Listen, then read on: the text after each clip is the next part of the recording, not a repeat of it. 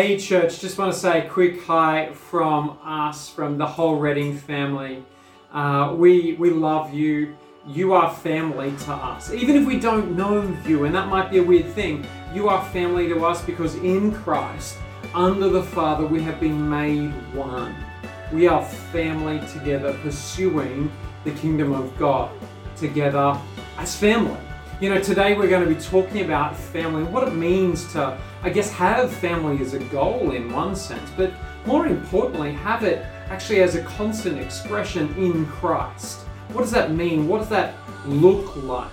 What does it mean if you're not married even? What does it mean if you are or you you were or you know, there's so many complexities in life that sometimes we feel like when we hear the word family, we feel like it's nearly either a scary thing, we feel like it's turned into an idolatrous thing.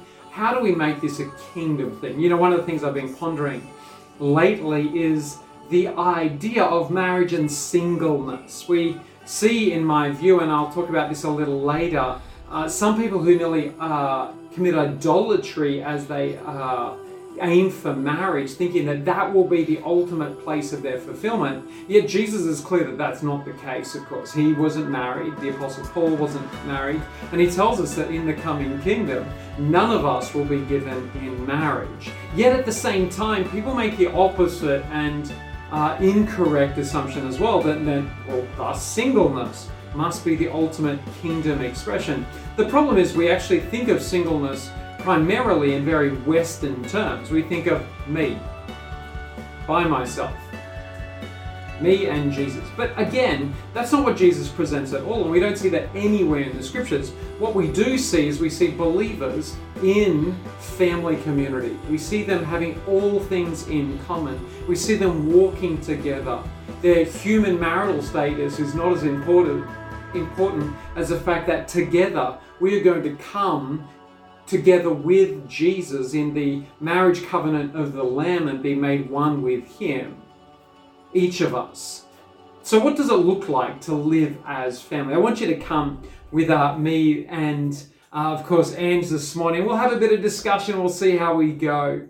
Uh, and so, I want you to come with me to Matthew chapter 6 uh, and verse 19. It says this Do not store up for yourselves treasures on earth where moths and vermin destroy and where their thieves break in and steal, but store up for yourself treasures in heaven where moths and vermin do not destroy, where thieves do not break in and steal, for where your treasure is, there your heart is. Now, I want you to catch that because the key question I'm going to ask again in a moment is where have you set your sights? Where have I set my sights? Where are the sights of my family set? What's my vision? What's my direction? And Jesus actually tells us it's actually fairly broadly really easy. Have you set your sights on heaven? And is your treasure and your, your goal heaven, or is it earth where it can be destroyed? But let's hear it out a little bit further, and I'll ask this question again. The eye is the body, the lamp of the body. If your eyes are healthy, your whole body will be full of light. But if your eyes are unhealthy, your whole body will be full of darkness. If then the light within you is darkness, how great is that darkness? So, the question again, first of five, where are my sight sets? Or if I want to ask it in a more communal or family sense, where are the sights of my family set? And how do we know, Ange? We walk this and it's important to us. How do we how do we know we've actually got it set on heaven? Yeah, well, I think in our family, we like to talk about what makes us mad, sad, and glad. Because I think the things that trigger those emotions within us uh, are a pretty good indicator of where our hope is set what and where, where our values are. And so I would um, love to ask you the, today uh, what makes you mad? In your family? What are the things that you fight about as a family, or the things that you um, really feel a sense of injustice about? Because those things are going to be things that you value. And in the same way, what are the things that you cry about together? Um, you know, do you cry about things that are of heavenly value? Are there things that move you that have eternal significance? And again, what, what are you celebrating? as yeah. a family. You know, I think we've talked about in life making an effort to celebrate because we're not really party people in general. Um, and certainly, if we achieve something in life, uh, I think our background a little bit is kind of like, okay, let's just not make much fuss about it. But we determined fairly early on that we would celebrate certain achievements. And so, you know, I would ask us, well, what are we celebrating? Um, we celebrate to some degree our kids' education, but is that the most important thing to be celebrating? I would say no. Actually, as a family, we need to be celebrating the moments where our kids are kind to one another, or where as a family we give something up so that somebody else can have something in life. You know, Yeah. these are the things that we should be celebrating. Oh, it's cool. So, I yeah. thoroughly agree.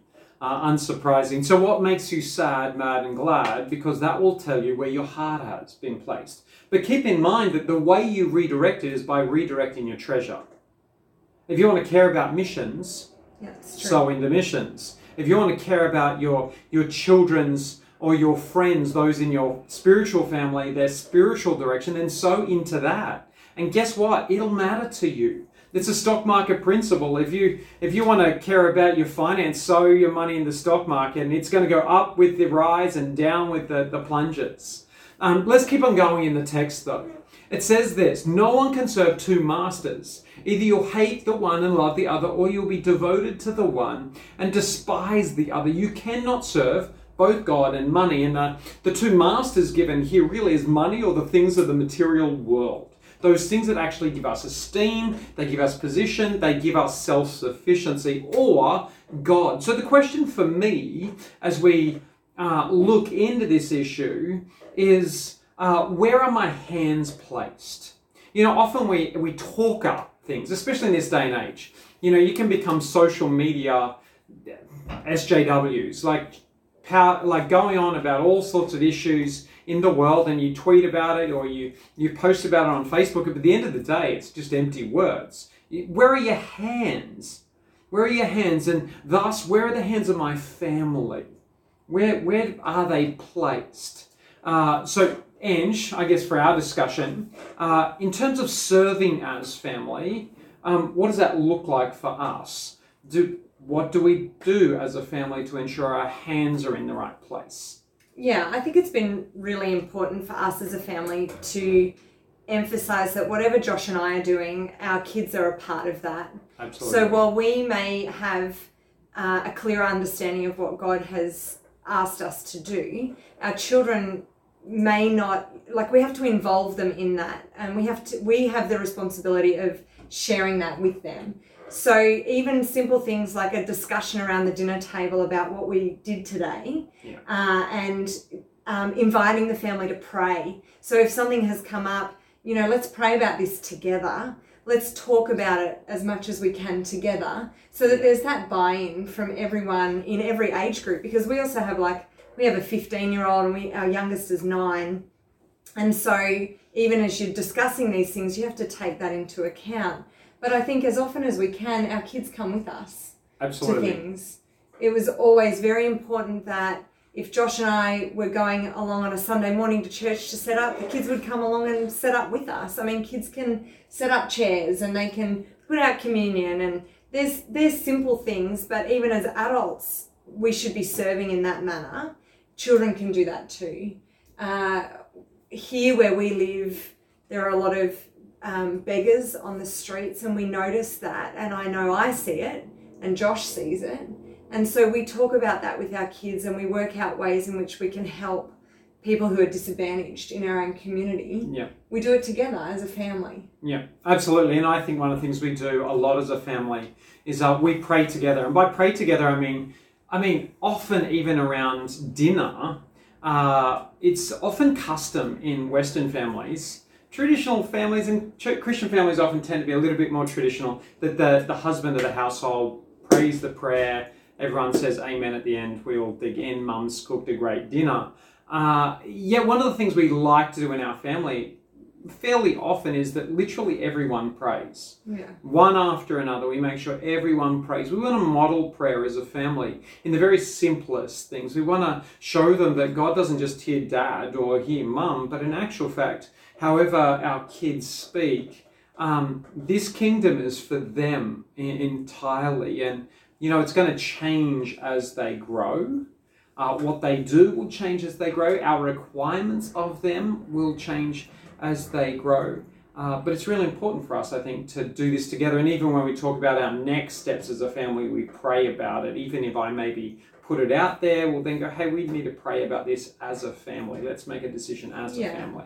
And I think that, you know, praying around the dinner table for our meal, giving thanks for our meal, it can become a bit of a tradition, but actually those habits and traditions then give life to, or they can give life to the freedom to do that in other moments in life. Absolutely. And I think that's why they're so important. It's not just praying and giving thanks for food, but knowing that if we can all come together and pray now, there will be other moments in life where we need to come together and pray again. And it's then taking those opportunities and doing that and building a habit of praying, Absolutely. um, a habit of serving together Yeah. whenever the moments arise. Yeah, I, I've noticed quite often over time, uh, many people feel uncomfortable praying around people, and I can't think of any other reason than uh, if you've come from a Christian family where you didn't really pray around people. Um, I know some people are more extroverted and some people are more introverted, but at the end of the day, the only way I can stand in agreement with you, whether it's in my biological family or my spiritual family, is if I can hear you. We need to pray together, and um, it doesn't need to be a you know hundred minutes long, but it does need to be together, and it does mean uh, need to be together in terms of our focuses. You know, the text goes on actually, and it says, "Therefore, do not worry about your life and what you will eat or drink or your body or what you will wear." And I, I guarantee you, these are some of the things you and I worry about at times. Uh, is life not more than food, and the body not more than clothes? Look at the birds of the air; they do not sow or reap or store um, away in barns, and yet your heavenly Father feeds them. You know, where is my trust? Where is our trust as a family? And I know for me, at times, although I tend to be a bit more risk oriented, uh, this still gets me at times. I still lean back on my own capacity or my own planning. So, I guess asking this question a little bit, and it is somewhat re- repetitious in theme, but how do we know where our trust is, Ange? Like, what are indicators we've shifted our trust to things other than God? And how can we overcome worry? Yeah, I think worry is a big one. I think worry uh, is something that is very easy to do, and that actually we, without realizing it, I think we value worry in a sense. Like if people don't worry, Uh, we, we think, think they're so, oh, they're foolhardy. And it's interesting. It really was hit home to me recently because we've just lived through a significant earthquake. Yeah. And the fear that gripped our city, I haven't experienced fear like that in Yeah. my own life in terms of the communal fear and just this expectation that You should be you fearful. should be worried. Why aren't you scared? And why are you not worried? And it was interesting for us because there was a there were a few days actually of panic Yeah. after the earthquake happened. Everyone left our building. Um, since that time, we've our building's been tested. It's fine to live in. But even just last week, I was having a conversation with someone who was like, you know, why aren't you more worried? Why aren't you more fearful? And believers, not And- unbelievers. yeah. In this case, Yeah. believers worrying. Yeah.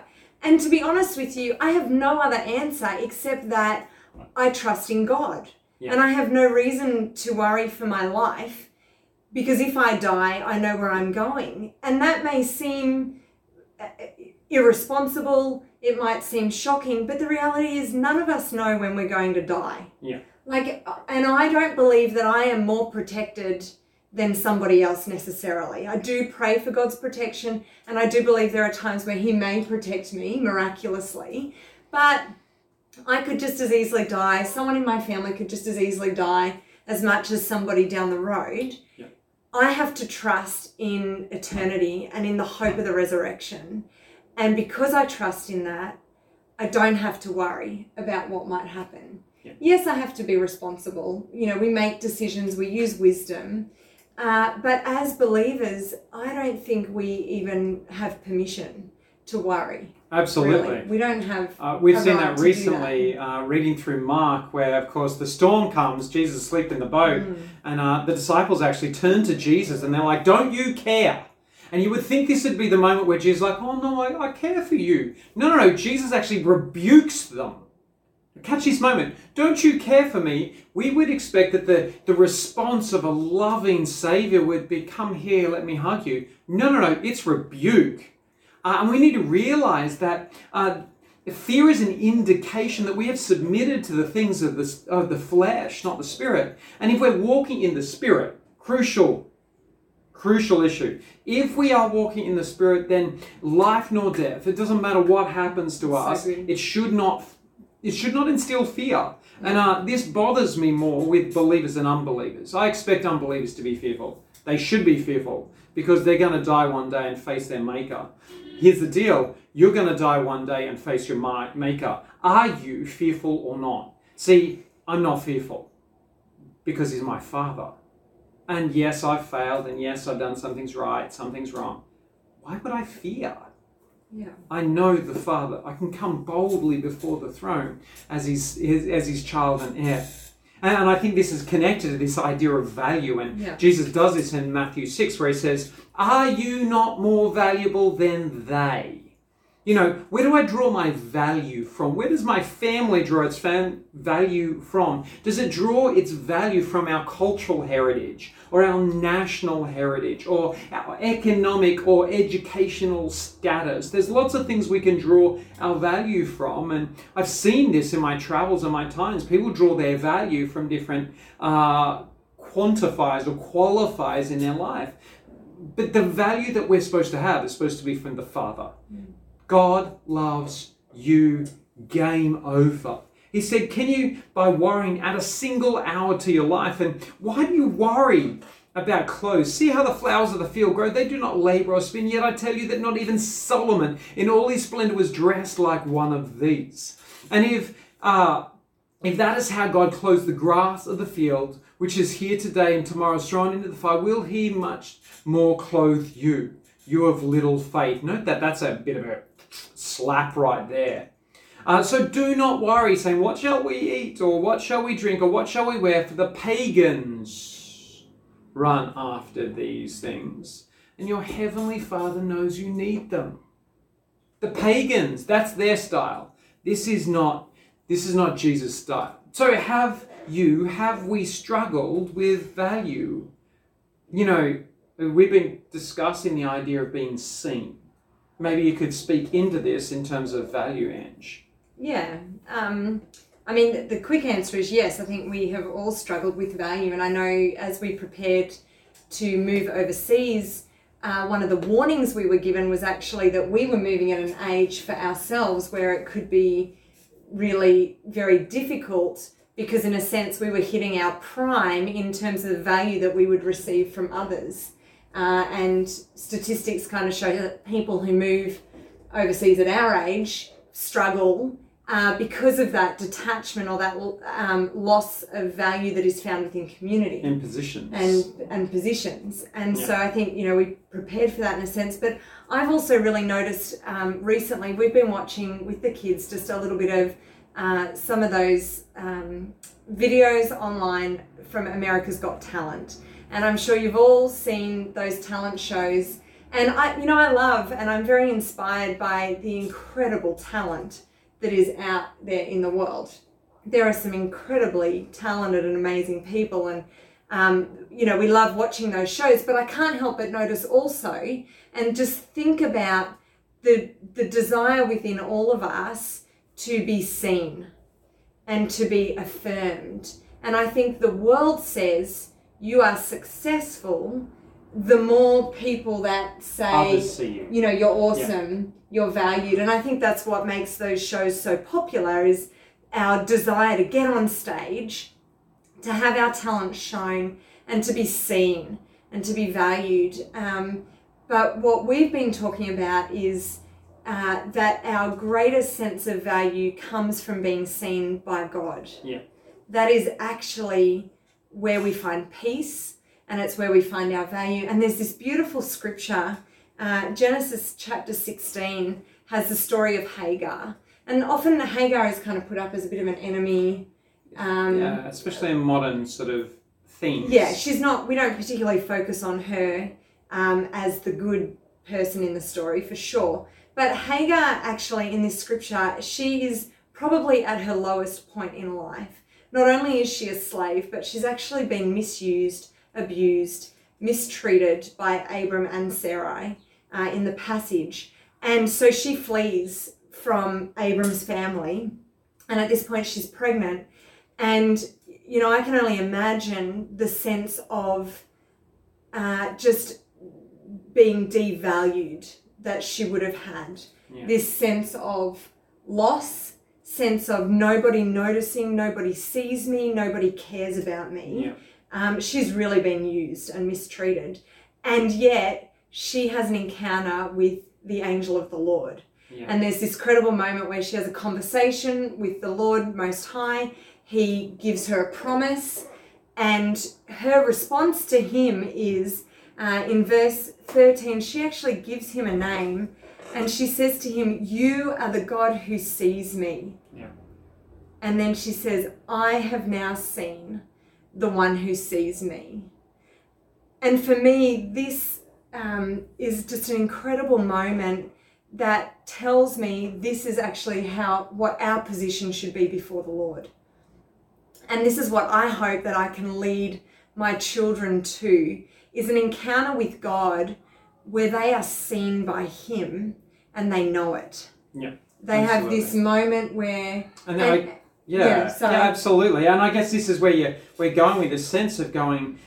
Are we going for the things of this world, the kingdom of this world, the kings of this world, or or are we going for the King of Kings? And that's where Jesus. I love how you have like this whole spiel at times, and then uh, we see it with Paul, or we see it with Jesus, particularly here, where he says, "But."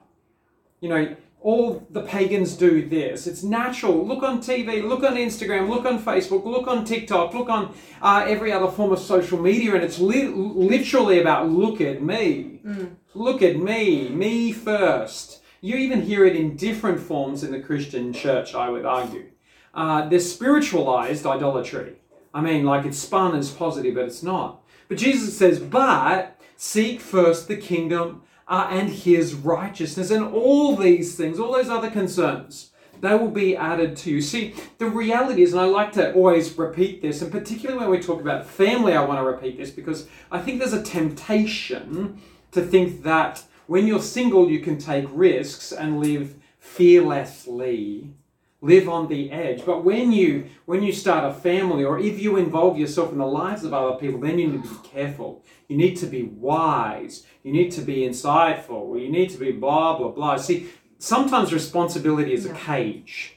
I believe in responsibility but as a, a platform for authority. And the responsibility i have primarily is to seek first kingdom of god and his righteousness. Mm. And god doesn't have a priority list. It's not like god and then my wife and then my kids and then no no no it's seek first god's kingdom and his righteousness and then all these things shall be added unto you and this is really important because God has not called family to be first. You know, it's probably the biggest Christian, nearly, frankly, it's probably a hashtag. Family first. And the idea is responding to a false idea which had people compartmentalizing their life. And dad would go out, particularly in Christian leadership, and he would serve the church and he would leave his family. And in actual fact, he would honor God on a certain level within the church, but dishonor Jesus in the family by neglecting his roles in family. But that's not seeking the kingdom first. Seeking the kingdom first looks like seeking the king's rule and reign and his right standing and his right ways in every context. How am I seeking first the kingdom of God? You know, the opposite reaction at times to the idolatrous sense that some Christians can have about marriage or family first is because people are like, oh, there's something wrong with that, they can't feel it. It's like, no, no, no, no, no, me first, me first, me first. I, I need to feed me, and when I'm healthy, and when I'm good, and when I'm satisfied, and then I will serve. Well, sorry, but that's not in the Bible. That's not biblical. Service always comes before service always comes before, and we see that uh, in Jesus, of course. It's a false response. You know, another expression of that is my gift or my passion. But the fact is, gifts without service just is an ego trip. Passion without service, without serving, is just narcissism. And in actual fact, I think the problem is often in the church and in family, even, we've eaten into narcissistic ideas. I'll even probably give you something uh, a little confronting. I do not believe that husband and wife in a family have differing gifts that'll lead them, lead them in differing directions. If your gift and your passion is leading you in an entirely different direction than your spouse, then stop it. It's not biblical.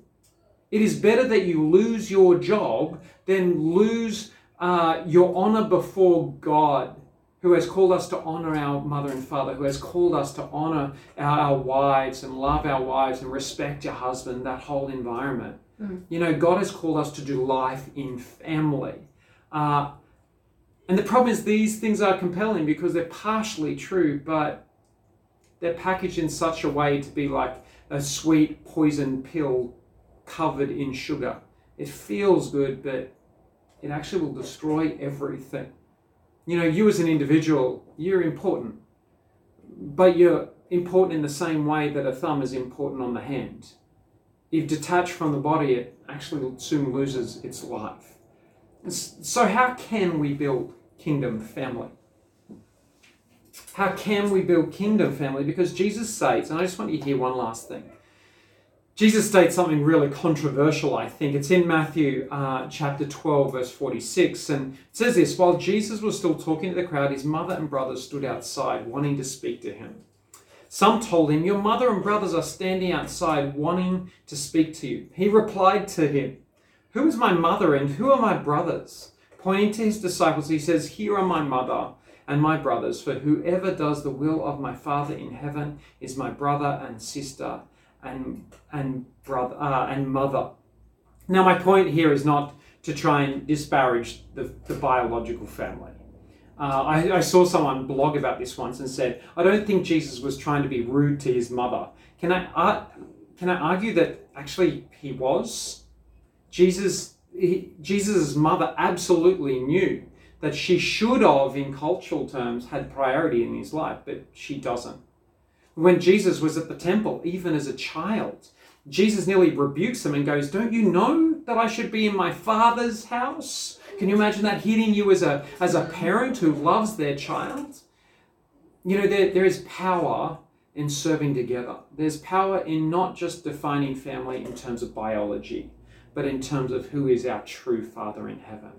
You know, one of the cases we've over the years, uh, Ange and I have had over I don't know how many it could be close to 30. Now. I don't know. We have no idea. Probably close to 30 people live with us. Uh, far more people not just live with us, but spend a significant amount of time in our lounge room, days after days, just doing life with us. And so, you know, I, I want to speak to us in this, and then we're going to flick to an interview quickly before we wrap up. Uh, we do family together by doing life together genuinely inviting people into our lives. And this is not about being single or married or having kids or not. It's about realizing that those who do the will of God, they are our brothers and sisters. They are our mothers and fathers. So, how about you? We're just going to flick straight to a quick interview between Ange and uh, Rachel Joandy, uh, who's totally part of our family. Hey everyone. So, over the next few weeks, we are looking at relationships and particularly relationship goals, how to build healthy relationships. And today we want to look at family. you know, Ephesians chapter 1, verse 5, God talks about adopting us into his family and how it gives him great pleasure to do that. And uh, in, in also in that way, as a church, as we come into community, it is also on us that mandate to build family and to build great families. And I believe that we can gain a lot of pleasure from it. Um, and there are many, many great um, gifts that come from being family. And so today, just briefly, I've invited Rachel to be with me because I wanted to talk to her about what it means to come into a family that perhaps is not not originally seen as your own family. Uh, Josh and I, over the years, have had many people live with us, um, well over 20 people now and counting. Even from the very first months of our marriage, we had people in our home. Some of those people have really been just like housemates, they've come and gone. Uh, some of them have been in great need at times, others not so much. Um, but some of those people have truly become like real family to us. And Rach, you know that you're one of those people. Yeah. You've lived with us uh, in two six month blocks Mm-hmm. uh, initially when we came to Turkey. Our children refer to you as Auntie Rachel, Mm-hmm. um, and we love that, and we, we've done that on purpose in some ways. And so I wanted to ask you a few questions about what it's been like for you, Mm-hmm. um, a little bit about what it's been like living for us, but how, as a church, we can include people and, and continue to build the family of God in a sense, because I think that is on us as a church to do. It's Yeah. very important, especially as people are coming into the family of God, that they Mm. find physical family. Uh, and, you know, we know that not everybody gets married, not everybody has children, Mm. uh, but we are family Yeah. and we should treat each other as family. Yeah, definitely. So, uh, what are perhaps some of the things that we should keep in mind when we want to bring people into our family, perhaps into like our blood family in a sense? Yeah, I think one of the things to keep in mind is that it does just take time. Um, from the very first moment that I stepped uh, into Turkey and into your family's home, and you showed me my room, um, I could see that you guys had really put in the time and the effort to think about what it would take to make me feel like family. Um, little touches like having a little welcome sign that the girls had drawn, and Yeah. so things like that make a big difference, and there is an attitude of inclusivity and welcome that you can give to people. But it also takes time, and um, every family has their own culture, um, and so that will take a bit of adjusting to. Your family is a little bit louder than mine, Yes. and so it has taken a little bit of time to get used to that. Um, but then last year, being uh, back in Australia and living with my biological family, sometimes I was like, Where's the noise? Where are the people? Where are the kids? Yeah. And so, um, yeah, those two things that um, to start with that attitude of welcome, and I have really felt welcomed. Um, and then learning to um, better relate to each other over time, learning people's uh, preferences and love languages. And um, I joke that my love language is the unknown sixth love language Yes. which is food, Yeah. and um, and she really made an effort in that to provide good food for me, Yeah. um, from cookies to um, having my favorite Turkish pastry when I came back the second time, and even like to having my own little mug at the Reading household that Josh frequently fills with coffee. So, um, does that answer your question? Yeah. And I, I think you've brought up a really good point about intentionality. yes. Like there are um, ways of getting to know somebody Yeah. that, and you mentioned that it takes time, and yes, it does. Yeah. But you could, um, by asking the right questions, you can actually get there a lot faster. Yes. I think. And so I know uh, we're in a specific situation. I know when you were coming to Turkey, we did ask you a lot of questions. Yes.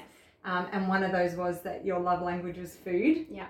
And so if you've read the book, The Five Love Languages, and you haven't seen that, that's all right. It's Rachel's special language. Um, but it, it did it really, edition. yeah, Yeah. it really did help us, I Yeah. guess, as we got to know you to try to make things comfortable for you. Mm. And I think people can do that back in Australia. Even if somebody's not actually living with them. Isn't Yes. that right? Like there are ways that we can be intentional to find out about a person and include them in the family, Yeah. make them feel at home. yeah. Perhaps can you talk about maybe some adjustments that you needed to make, or, or are there sacrifices on your part Hmm. um, that need to be made, or things that you've changed Hmm. to be able to fit into our family?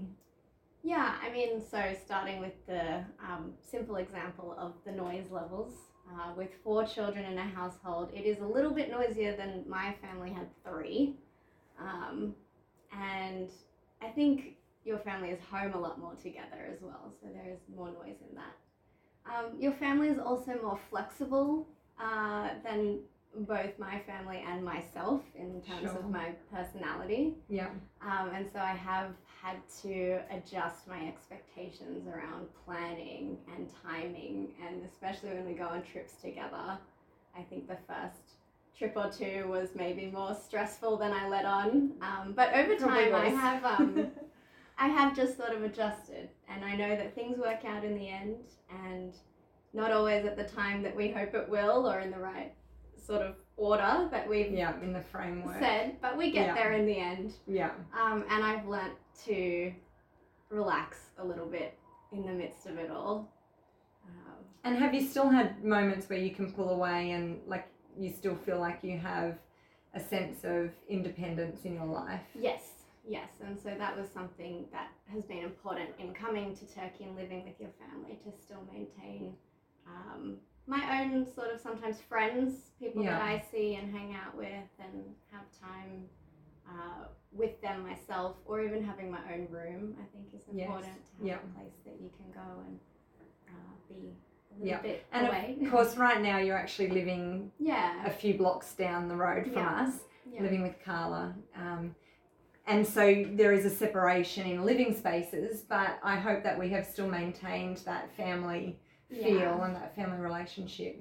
yeah. And so, it, it- for- Just quickly though, Yeah. now that I've thought about the difference between living in a different place and living in your household, one of the things that I really loved about living in your home itself, as well as being family with you, was the morning routine and sitting down together and having breakfast and reading the Bible together. Um, I don't get to do that as much now, but that was one of the ways that I felt very included as Yeah. family.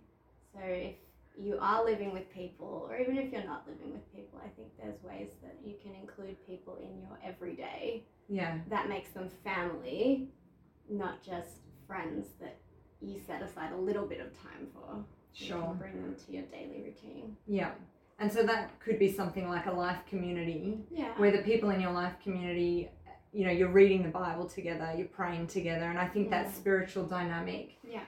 um, it really shapes Yeah. how the family looks and the ultimate goals of the family in terms of their focus on Christ. Yeah. And so that's important whether you are living with somebody or not. yeah. Yeah. And so, what would your encouragement be to people who are um, listening to this today and thinking, um, okay, I may not be ready to have somebody live with me, Yeah.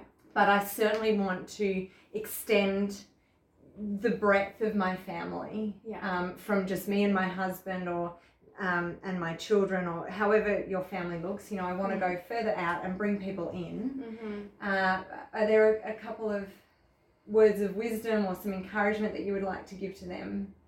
today? Yeah. I guess I would say it's worth it. Um, and the from my perspective, what I've gained from being a part of the Reading family has been invaluable. Uh, the support and the love that I've felt, especially living in a foreign country. But I think uh, whether you're in your home country or a foreign country or a new city or your old city, we all need support and encouragement. Yeah, life absolutely. and having Yeah. people beside you who you count as family is i think makes a huge difference um, in our walk with god and i would also say when it uh, is not going as well as you thought it might or when you have difficult moments to stick it out and to remember that family almost by definition is messy at times Yeah. um, but you're with each other for the long haul and if you have a longer term perspective then the immediate uh, difficulty can be overcome. And just the importance of making that clear to each other that you're there for each other, you love each other, and apologizing to one another. I think um, we've both apologized to each other, and I think that has paved the way for a deeper relationship Yeah. and for trust to be um, not just re-established but actually deepened in the long term. Yeah. Um, so Yeah. yeah. There have certainly been some difficult moments Yeah. uh, that we've shared, but I would agree with you. It is absolutely worth it, and I and more than that, I actually think it is the mandate on the church Yes. that we be family, and I think this will be. Uh, subject for another interview at some point, Mm. but we have spent a lot of time talking about when new believers come into the fold. Yeah. and particularly here they are isolated from their biological families Mm. often and that's something that we as a whole church need to consider Yeah. yeah anyway thank you rach thank you so much for your time you know we love you and um, we will talk again soon Hey, I hope you enjoyed that quick chat. Uh, you know, there's a lot of things we could cover uh, in talking about family. We could talk about biological family and discipline and how we discipline and how we disciple. And the truth of the matter is, all those things are important. It's important to realize that uh, our kids can't just be discipled by ourselves, but at the same time, we as parents have the primary responsibility for discipling our church. You can't, uh, our, our children. You can't subcontract that out to the kids' ministry on a Sunday. Trust me, it will not work. It will not work. Uh, but at the same time, I, I want you to hear our hearts. If you focus your entire family life, and by family life, I don't mean just biological family, but spiritual family, around pursuing the kingdom of God, about seeking first the kingdom and his righteousness, then it will change the way you consider your discipline. It will consi- change the way you consider your finance. It will change the way uh, you consider every area of your life. Is this expressing the kingly rule of Jesus in our lives? And is this the right thing to do? When and will it look like such? Will it be such when I stand before Jesus on that day? Hey, let's pray. Holy Spirit, we just thank you so much for your presence. We know that uh, you have this incredible ability just to renew our minds as we come to you each day. Uh, Lord, our thoughts are not always your thoughts, but we want them to be. And so, Holy Spirit, we just commit ourselves to following you more and more. We commit ourselves to renewing our minds each day. And we uh, pray, Lord, that as we do life together, that you would help us to invite people to join us. Lord, that we would do life as family, that we would do life in community, that we would be on mission together, serving uh, with your kingdom as our focus. Help us, Lord, to uh, discern and to have wisdom as we step out each day. We know that we can't do it on our own, but that we need not just each other, we need you. And so, Lord, we just ask um, that you would stay with us, that your presence would always be with us, and that uh, we can really be a shining light to the nations as we come together as family, as we value one another, and as we find our value in you. Lord, uh, may we shine just an incredible light um, that so many more would come to know you and would come to be a part of the family of God. In Jesus' name, amen. Amen. We love you guys. Uh, we're family.